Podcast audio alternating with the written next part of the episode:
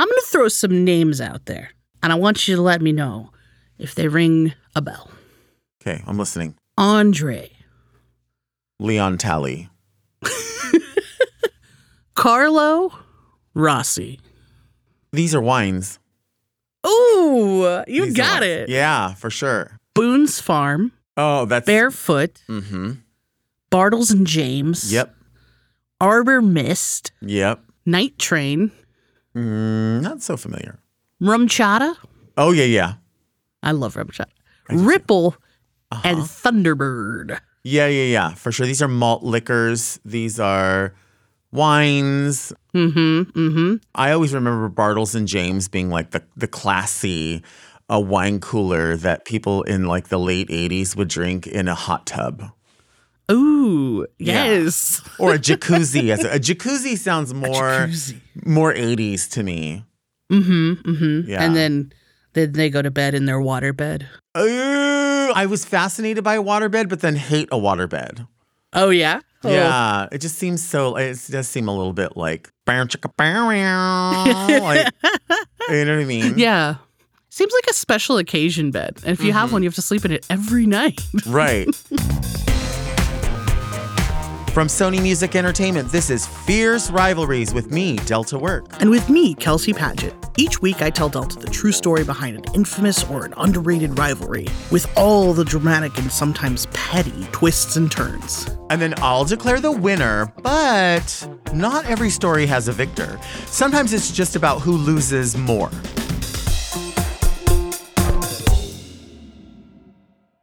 Mom deserves the best, and there's no better place to shop for Mother's Day than Whole Foods Market. They're your destination for unbeatable savings, from premium gifts to show-stopping flowers and irresistible desserts. Start by saving 33% with Prime on all body care and candles. Then get a 15-stem bunch of tulips for just $9.99 each with Prime. Round out Mom's menu with festive rosé, irresistible berry chantilly cake, and more special treats. Come celebrate Mother's Day at Whole Foods Market. Well, so you're correct. These are all wines or spirits, and they are all made by one company. Oh, I didn't know that. Mm-hmm. And that company is E and J Gallo Winery. So before we get into things, how do you feel about wine? Do you like wine? Do you hate wine? I'm not a wine drinker whatsoever. My partner likes red wine, but I am not I'm not a wine person, although I did have the other day some kind of white cheese that was soaked in red wine. Ooh. And it was so good. It tasted so, so good. But I'm not really a wine person, although college years, it was all about Boone's Farm. Oh, hoo, hoo. yeah. Boone's Uh-huh. Farm is one of the the wines they make. Yeah. And I always think of when I hear the word Gallo, I, I do I do think of wine, but I didn't know that that was a company that that owns so many, I don't know if you call that a subdivision or what you would call an offshoot of one major company. Was there a term for that? hmm I think they're brands. Brands. Just of brands? wine. Okay. Yeah. This one family owns all of these wines and spirits. It's crazy. Have you ever been on like a tour of a winery where they give you the little sips? No, and you know what? There's so many in our area. Um, Yeah. we're situated between like wine country, and then further down we have the Temecula wine country. So I should go there. All my friends do it; they love it. Uh, they get on they get on a bus, or you can even go Mhm. horseback riding to do it. What? Yeah. That's wild. I guess that way, if like- you get super lit, you're like, "Well, I'm on a horse. I'm not really I mean, driving." that kind of sounds it sounds a little dangerous, it sounds more dangerous, I think. Right? right? Because you're not used to riding a horse. Can you imagine just drunk? oh my god. just drunk on a horse in the mountains. I don't get it, but people are doing it. Um, it's a great way to die. I was, you know, on your, Great your way to die. How did they die? Well, they were drunk on a horse in the mountains, you know? Today's rivalry has everything. We've got cheese, bootlegging, murder, suicide. And it's one of those rivalries that is it's rooted in blood. It's a rivalry between brothers. Oh, boom, boom, boom. Blood. The, the wine represents the blood. yeah. Getting very uh church in here. Right. Communion amongst the brothers. So E and J Gallo Winery is a winery that is a family business. It's run by these two brothers, Ernest and Julio, who I keep wanting to call Julio, but they I read something and said, no, no, it's Julio. Uh huh. And they are the largest producers of wine in the US. Wow. And this is when originally? They started the winery in 1933, Oh, wow. and wow. it's still going strong. Yeah. yeah. So, you know, of course, they weren't always as big. They had to start somewhere. So these brothers, they had these humble beginnings. Their f- mother and their father were poor Italian immigrants, and they actually died in 1933, tragically, in a murder suicide that left Ernest and Julio, at the time they were 24 and 23, so young adults, left them alone to raise their 13 year old brother Wow. little baby brother. And that's the same year that these boys, these brothers, started a winery just as Prohibition was ending. So, a lot happening for them mm-hmm. in 1933, becoming basically fathers to their little brother and starting this wine business in the midst of this tragedy. and where were they again? Modesto. Oh, Modesto, California. Yes. Here, okay. Yes, here in California. Okay. Um, how far is Modesto from you? Is that is that much farther north or Not really. Under four hours, maybe. Okay. Yeah, not far. All right. Well, you could go check out the the Gallo wineries. That's so interesting. They're still there today. So the story goes that these two brothers they only had about six thousand dollars in startup cash, and that they didn't know how to make wine. But they, you know, heard prohibition was coming to an end, and much like with uh, marijuana prohibition coming to the end in a lot of states, you know, people are like, "Oh, okay, I'm going to start this business. I gotta apply for all these different things so that I can have the right forms when prohibition ends, so that I can sell right. weed nowadays, wine. Then they're like, okay, well, let's do this. This is going to be a great business for us. Let's go for it. But they didn't know how to make wine. So they go to the library, which I think is just so cute. yeah. They go to the library and they say, You got anything on winemaking? And they were like, Yeah, yeah, here's a pamphlet. Not a book, but a pamphlet. That is so odd because it's not even a family business. They're establishing a family business. Exactly. They're- exactly. Okay, so they are going to be the originators of this family. It's not something that's like carried down. Like we have mom's recipes from the old This world. is- None of that No, we're learning this fresh. in the new world. In the new world. Exactly. Exactly. So I think it's so wild. They start this based off of a pamphlet. Would you ever do that? Would you start a business based off of like a Wikipedia entry? I don't think so. And I, I have like I have some marketable skills outside of what we do here. And Uh-huh. like I've always been like, I should just start a business doing this. And I never do because well, first of all, I don't have the gumption. I don't want to work tirelessly. I mean, that's just Mm-hmm. laziness. I just don't I just don't want to do it. Me either. A lot of times in these stories, we tell these like started in a garage type story. Well, this Yeah. is their, you know, started in a garage type story because they learned to make wine from a pamphlet. And surprisingly, dumb luck, I don't know, they succeeded. And, you know, they owe a lot of that success to their marketing. They marketed wine to populations that other winemakers ignored. And that's the nice way to put it. The other way to put it is that they preyed on poor people by making and selling an addictive product very cheaply. Damn. So that's the two ways to look at it. Damn. anyway, however they did it, today, Ernest and Julio's descendants, who run the Gallo Wines empire, make up the fifth richest family in America. They're worth $12.4 billion. Wow. Whenever a billion comes in, I kind of lose track of what that means. Yeah. How do you feel about $12.4 billion, Delta? Well, I think this is the first time I've ever thought in terms of like billionaire families. hmm Okay, anyway, we're not here to talk about the success. We're here to talk about the rivalry, right? Right. Who could rival these brothers? Well, it's the one person that they never expected. Their baby brother, the brother that they raised, Joe. Isn't that just how life is? You start a business, you raise your baby brother up, and he comes after you. It's always going to be your own who do you in. Yeah. So the bulk of this story happens in the late 1980s when Ernest and Julio were in their 70s. So they were pretty old. Joe was in his 60s, and Gallo Wines at the time had estimated sales of a billion dollars a year. Nowadays, they do between two and five billion dollars a year. Jeez. So let's take ourselves to 1986. Top Gun had just come out. Mm-hmm. True Colors on the radio. Walk This Way. Dancing on the Ceiling. Ronald Reagan is president. The Challenger disaster happened. And the Chernobyl disaster. Wow. So a good year for movies and songs, but a bad year for yeah, heavy else. year. A lot going on. Yeah. Yeah. So 1986, and we're in your neck of the woods. We're in California, Modesto. Where were you in 1986? Were you uh, In 1986, making wine? Uh, I, I wasn't making wine, but I was in school. I was at Central School in Escondido, California, and I remember being in the classroom when the Challenger exploded. oh no! Mhm. I remember we were watching it. Oh, no! Because all the teachers and all the school, it was such a big Yeah. deal because of Christa McAuliffe and Yeah. uh, how exciting that was. And I remember that TV getting shut off immediately and like taken out of the classroom. What a terrible, terrible tragedy. Well, pivot. Uh, Just have a glass of wine. You're fine. Just have a glass of wine and forget about it. Let's talk about these wine, guys.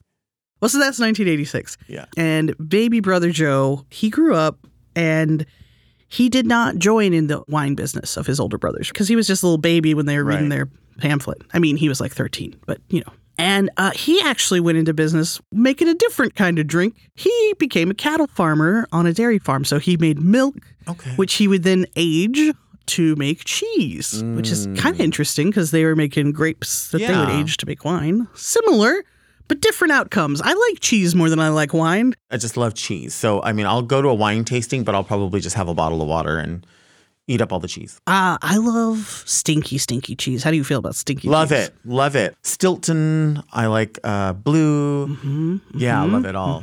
I don't know exactly what, what Joe's taste is in cheese, but I know the kind of cheese he makes, and it's not that kind of cheese. It's grocery store cheese. It's Okay. cheddar, it's pepper jack, it's Love mozzarella, it. string Love that too.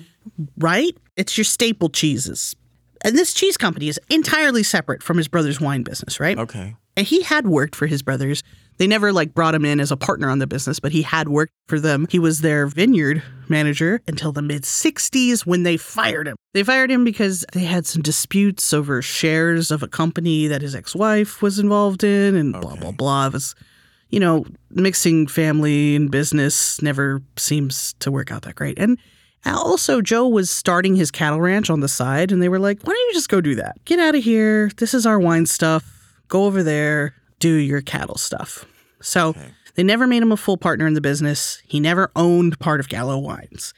But what he did own was these cows over here, and he started his own dairy business and, you know, became a full on rancher. He grew his business, and uh, by 1986, he had 25,000 acres uh, where he raised cattle, milked them, made cheese. He also grew grapes, and he would sell the grapes to his brothers for wine. You know, they grew grapes as well, but you need a lot of grapes if you're making so much wine.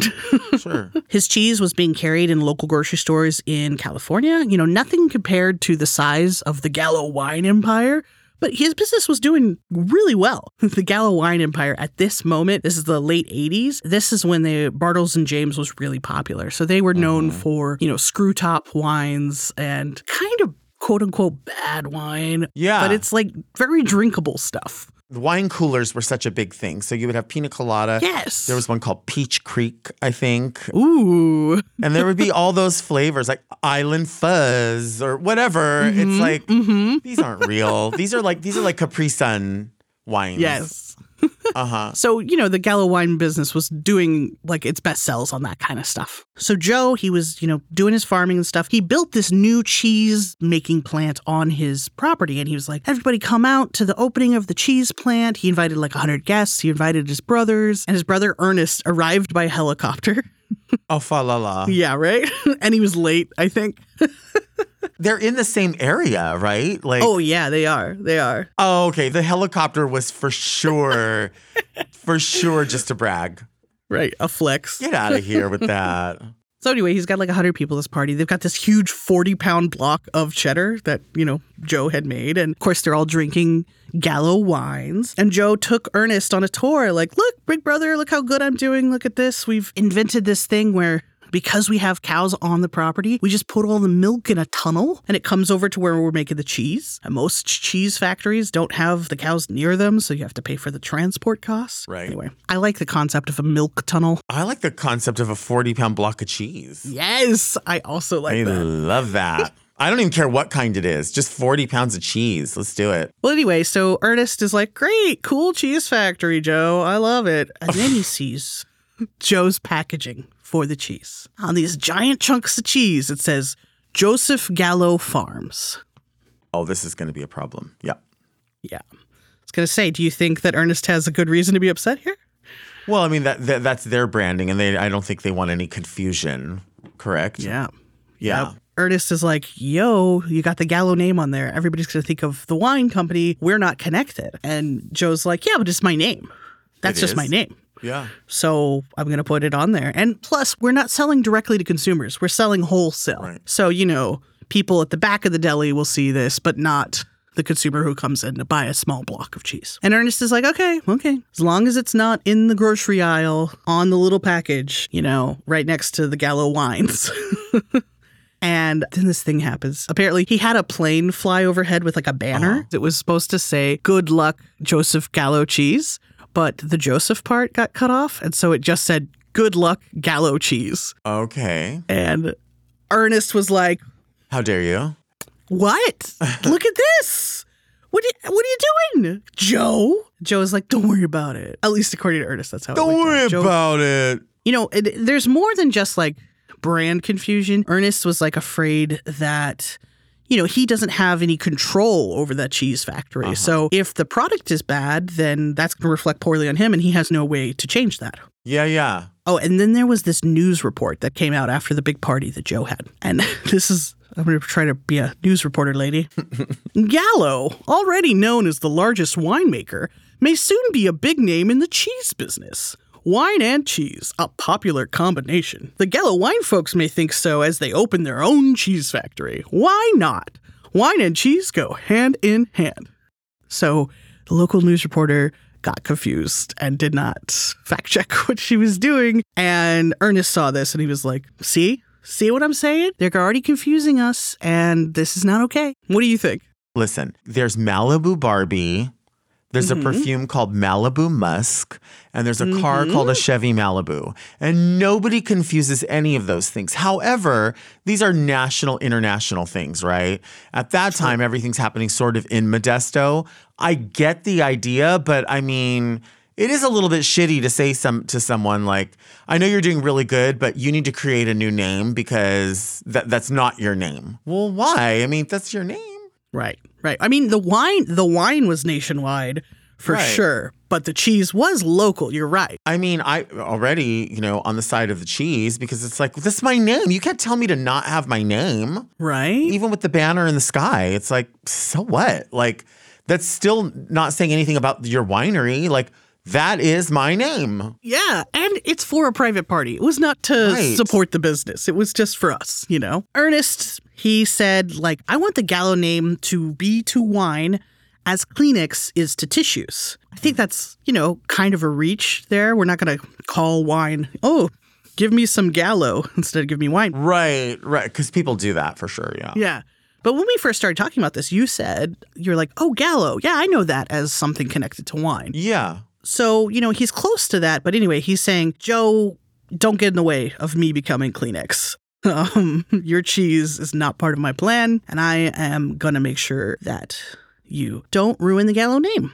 Mm-hmm. We're on cheese's side right now. We're on Joe Oh, for sure. cheese. 100%. I'm with you. But I like the underdog always. Like, I feel like I'm, Yeah. I'm always in favor of that. Well, just you wait. Ernest and Julio, they sue Joe to stop him from using the Gallo name. And Joe's like, it's my name. I can use my name. Come on, Right. guys. And, you know, they're not very nice when they're suing. I mean, not everybody is nice when they sue somebody. Mm-hmm. They, they could have done it like sweetly, I think, but they like made mean attacks. Sweetly. Sue me sweetly. Just please stop using the name. Right. But instead, they were like, your cheese is bad. It's bad quality and it might have bad health effects. Oh. And that's not very nice. No, that's those weird ad hominem attacks. Like, your mom's fat. Mm-hmm. Okay. Like, well, what does that have is. to do right. with this argument we're This having? argument is getting weaker and weaker by every Yeah. statement. Yeah, yeah. Right. So it seems like this case is going to be contentious between these family members, but still like a straightforward trademark case in the sense of can you use the name or not? Until Joe's lawyers do some digging and they find out something that could upend the entire Gallo empire. And so we'll let you know about that after the break.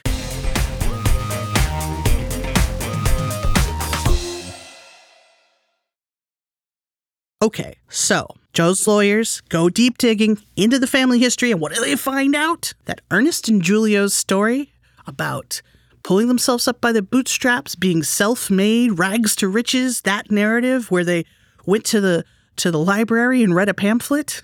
That story is all a lie. Oh. What happened? What do you mean? So here is the real story. And Ernest Julio and Joe's father, Joseph Gallo Sr., who I'm going to call Papa Gallo so we can differentiate him from Joe. Right. Papa Gallo and the mother of these three were poor Italian immigrants, like Ernest and Julio had said, but they were deeply involved in the wine industry. Stop They- it. Mm-hmm. Mm-hmm. This takes away all the fun. Doesn't the truth always take away all the fun? Yes. the pamphlet idea was bullshit anyway to begin with. That did seem a little Right. sketch. Who was Right. handing out pamphlets about how to make wine? Anyway. The mother's family had grown grapes and produced wine. The father knew how to do it. The father was doing it as his job when prohibition hit. So he he had like a small winery. And when prohibition hit, he was like, "Okay, I can't make the wine anymore, but what you could do is that you could grow grapes for wine and then sell them to individual households. And in your own household, you could make wine, Okay. but you cannot buy wine from anybody. Uh huh. And these were the rules of prohibition. I want to go into this idea that they they said, well, we didn't have any idea how to make wine. It's so confusing. And then all of a sudden they have this mm-hmm. empire because they're like, we just, you know, we just decided to shoot our shot, and like here we are. That sounds like me going to my family's Thanksgiving events and mm-hmm. buying sweet potatoes that are already made at a, from a restaurant, and then coming home and garnishing them slightly and being like, and everyone falling in love, and me saying like, I don't know, I just you, I just tried, I just, you know, who knew? No, I bought them and sprinkled some allspice on the top.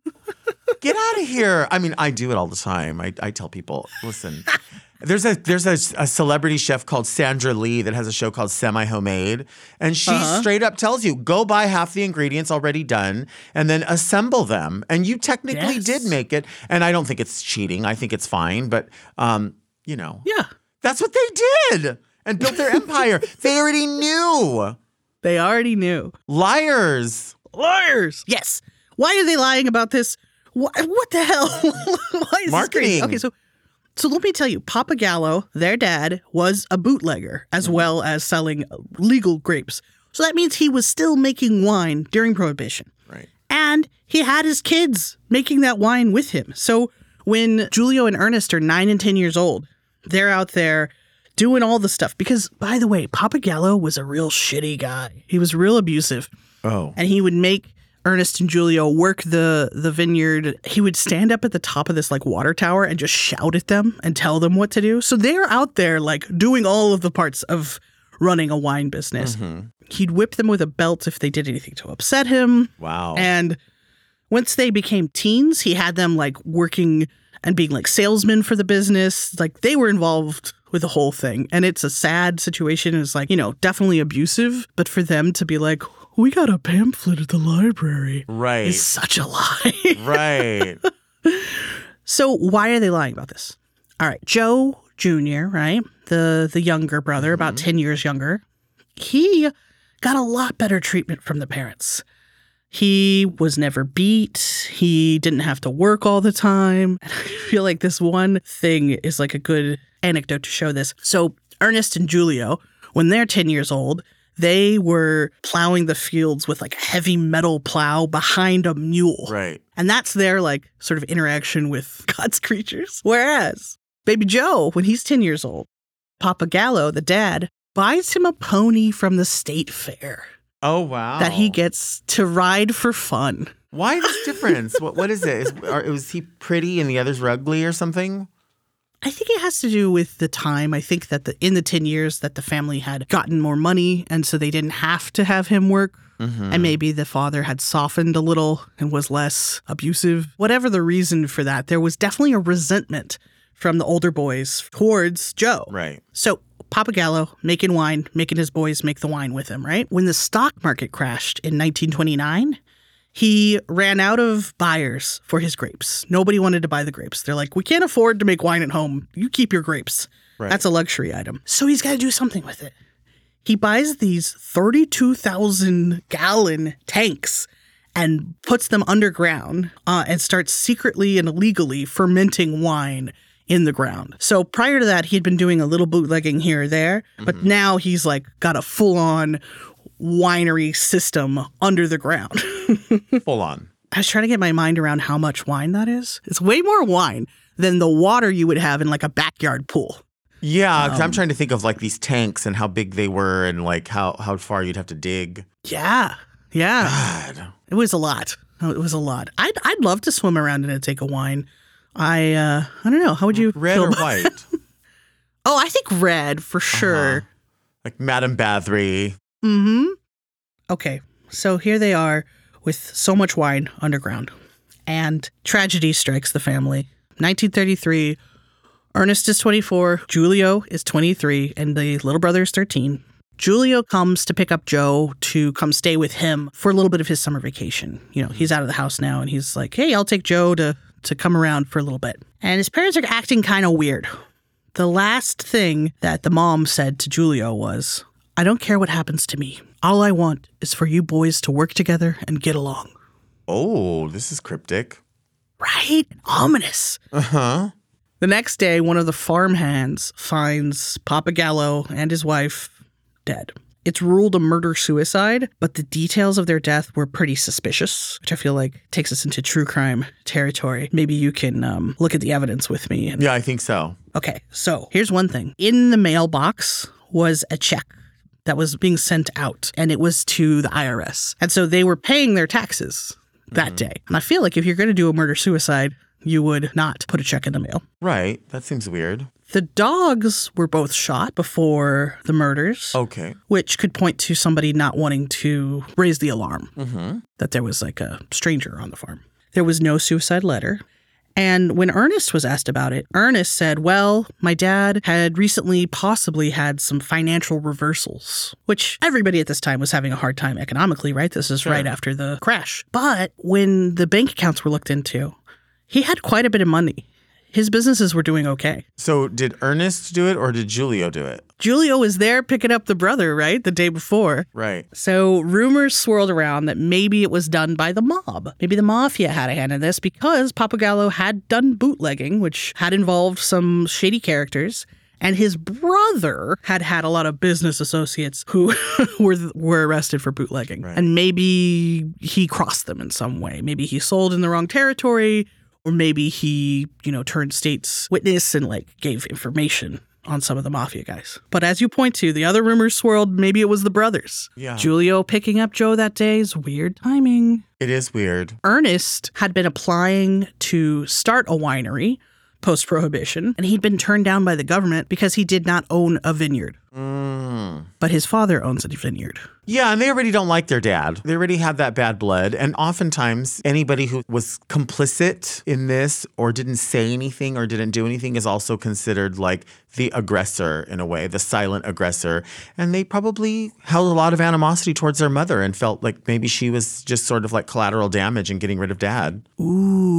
You know, That's like you didn't do anything about it anyway. You let him just stand there and scream at us. Mm-hmm. You didn't give a shit. So why do we give a shit about you? I don't know. I could be totally wrong. She twice uh, filed for divorce, but then rescinded those filings. Yeah, I mean, he was a terrible, terrible man. Like, I feel like it's kind of likely that he did do this crime because he was very abusive. And he, in fact, had abused his wife when she was pregnant. hmm Or maybe that 13 year old boy went crazy. Maybe. Maybe it was. Well, no, Joe was already gone, right? The next day. Oh, that's true. He was gone. Okay. Yeah. maybe it was all three of them did it together. So we can't know what happened, but I thought it would be interesting to to look at the different little ways. And Yeah. I love theories. I love all the theories in anything. well, from that day forward, the family pretty much never talked about these events. They called it the troubles or the accident. The troubles. Mm-hmm. That sounds like rich people right there. Oh, the trouble. You remember the troubles. That because it Mm, cleans it up, right? troubles. Yeah, it cleans it up. I want to start Because the using that. accident points to something happening, but the troubles is like Right. could be anything. I like clean. I like the way that cleans things up. I'm going to start using that. The troubles, Mm-hmm. We don't we don't speak of the troubles, okay? Mm-hmm. The troubles are behind us. the rumblings. there were rumblings.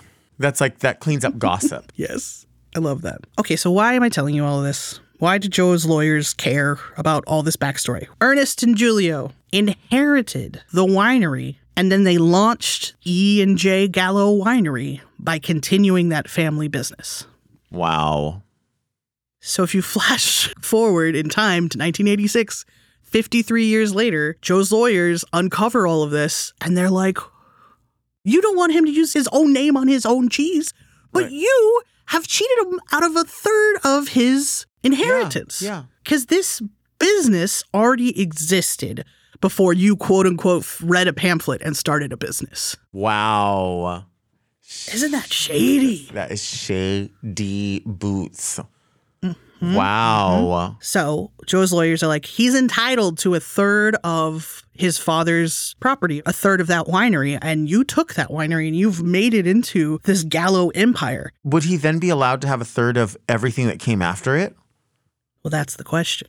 Should he get a third of this billion dollar business, or should he get a third of what his father had when he died? Mm, I kind of feel like he should get a third of everything because, you know, especially with this enacting this idea that like we don't want you to use our name, although he probably did continue to still use the name Gallo, I would imagine, in his packaging, or at least the packaging that he sent to the grocery stores, right?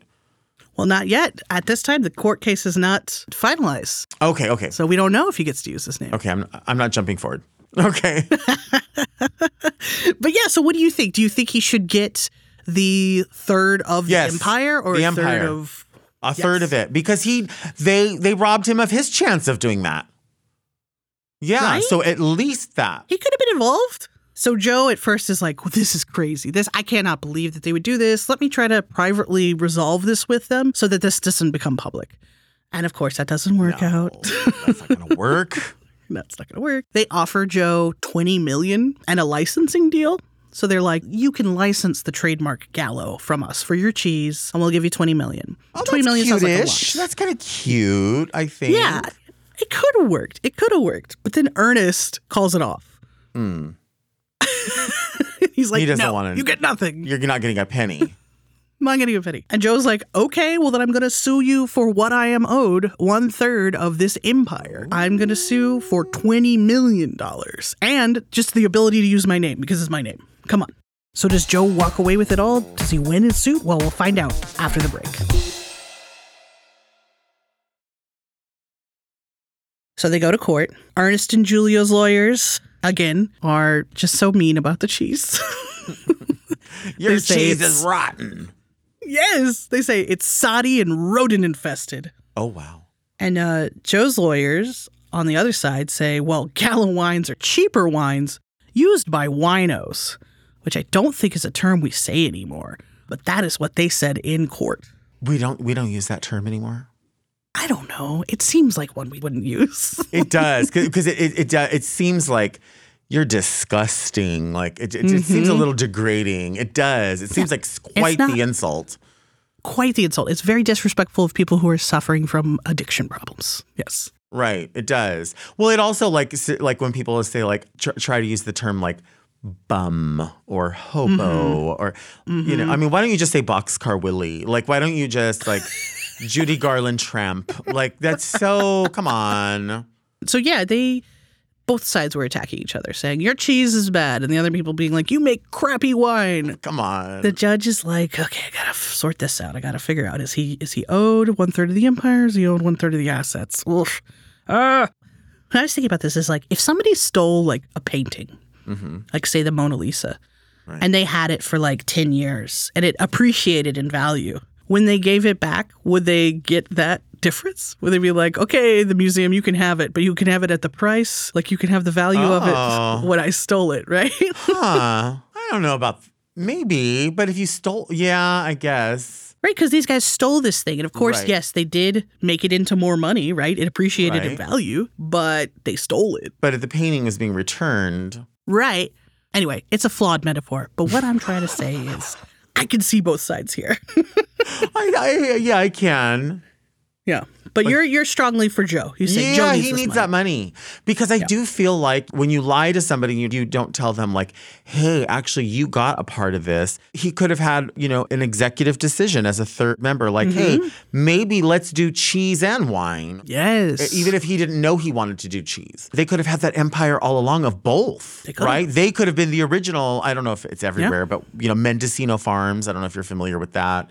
I don't know if it's a California thing or not, but it's like fine wines, fine foods, fine cheeses, or Williams Sonoma, or something like mm-hmm, that. Mm-hmm. Like maybe it could have been the ori- original of all of that, and all three of them could have been double as powerful as right. E and J. I don't know. But instead, they're suing each other Right. it instead of working it out together. So a judge makes a decision and says, Sorry, Joe, you can't prove that they intentionally tried to bamboozle you out of this money. So you do not get that third of a stake in the empire. Does it get anything? Well, they're like, you probably should have gotten the third of what your father owned when he died, right? Okay. But it turns out when you were 21 years old, Joe, 40 years ago, 50 years ago, your brothers did give you some money. And that would have been equal to your inheritance, the 20,000 they gave you. Stop it. How is that anything? Right? And Joe's like, I don't remember that. That's a pittance. yeah, compared to the billions. wow. And can you imagine the hassle of going to court for all this and finding out like you are Boo Boo the fool? Yes. You're not even getting enough money to like cover your court costs, probably. No, no. And oh, that is so gross. Mm-hmm. And the trademark case, can he put his own name on his own cheese? The judge said, okay, on the wholesale cheese, on the big box that goes to the distributor, who then repackages it for smaller retail, sure. But for the retail cheese, if you're selling cheese in a small package directly to a consumer, your name can be on it, but it has to be in very small font, less than 12 point. Wow. Why? Why is he so siding with them and not not with Joe? I don't know exactly why he's siding with them. I could make some, some Do. suppositions Do, that might get us in trouble. Because I'm not there yet. The Gallo family, at this point, 86 from 33, has 50 years. They have run Modesto. Every building has their name on it, and they are well known for not necessarily bribing politicians, but mm-hmm. Supplying money to politicians and then getting favorable tax cuts for themselves. Right, making things comfortable. Yeah. There was even like, there was a bill that I think was called like the Gallo tax cut, like informally. I think that in this case, they should have been like, listen, let's move to a different county Yeah. or something because the Modesto judge, the the judges of this area, even even if it went up to like a district judge, like it's hard to look at that and be like, is this going to be fair because of the Gallo name? Uh, yeah, our rivalries have have featured people requesting for changes of venues and changes of judges, and there's so many yeah, court yeah. cases involved in rivalries. It's like I, maybe Yeah. they maybe they needed a change of venue. right? Maybe Joe should have asked for that. So he could put his name on the cheese, but it's gonna be tiny. He could not use his name in any published or radio or TV ads. Jesus! So he can't publicize his cheese. He can't advertise. How about they just say, you know what? Go look for a new pamphlet for yourself. You need to get out of this industry. You need to get change of name, change of name. Change of state too. Yeah. Just go to New York and start a new kind of business. Change it all. Change your costume. Change it around. All of it. Exactly. All right. So during and after the lawsuit, this was really hard on Joe. I mean, he Yeah. found out that his his brothers who raised him had been perpetuating a lie to steal money from him, right? I think that 100%. He was very emotionally drained by this. He actually suffered a series of mini strokes during the court case. I'm having mini strokes right now. I, I am.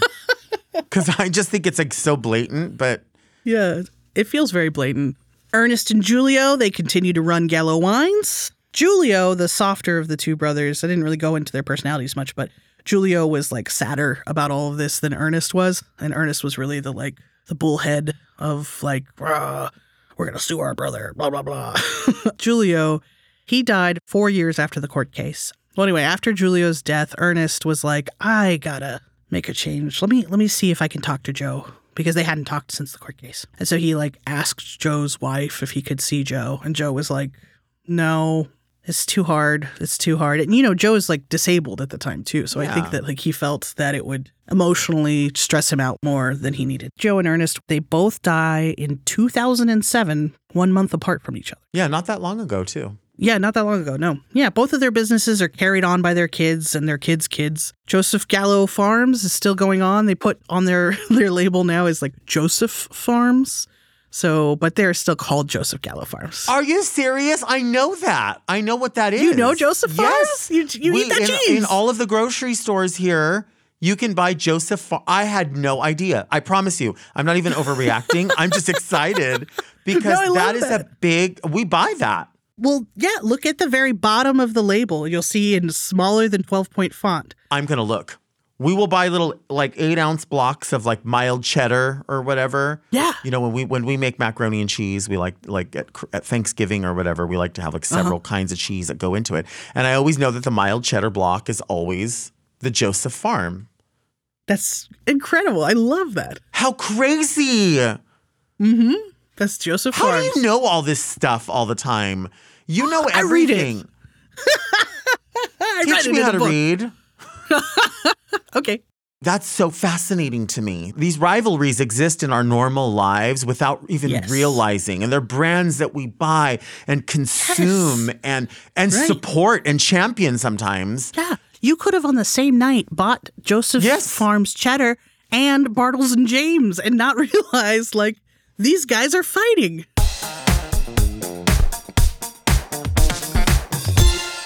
All right, so in the end they all died, but who wins this rivalry? I mean, financially, of course the brothers win. Right. Right. The older The, the, brothers. the yeah, the older brothers win, of course. They're both household names, at least here in California for sure. I mean, obviously, Yeah. nationally, the the wine and the spirits company itself. Mm-hmm, But I now I'm flipped completely. Like I'm turned over when I hear of Joseph Farms because I'm like, wait a minute. I actually I don't buy anything E and J, but I do buy Joseph Farms. yeah. So yeah. that's always been a brand in in the forefront of my mind, at least in my refrigerator right now. right. Joseph Farms. It's Yeah. right there. Crazy. So yeah, That's incredible. he does lose in the sense that like he really got shit on the whole way and like He really did. Poor guy. all the mini strokes. I mean, he did get a pony instead of having to work in the farm fields with a mule. True. He did get a pony at one point, but I mean, damn. From Sony Music Entertainment, this is Fierce Rivalries, hosted by me, Delta Work. And me, Kelsey Paget. I also produce the show. Gabriela Santana is our associate producer. Caitlin Pierce and Megan Dietrich are our editors. Tiffany Walker is our managing producer and editor. Our production coordinators are Sasonia Davenport and Tamika Balance Kolosny. Our theme music is by Allison Leighton Brown. John Scott is our engineer. Our executive producers are Lizzie Jacobs, Caitlin Pierce, and Megan Dietrich. TJ Raphael was our development producer.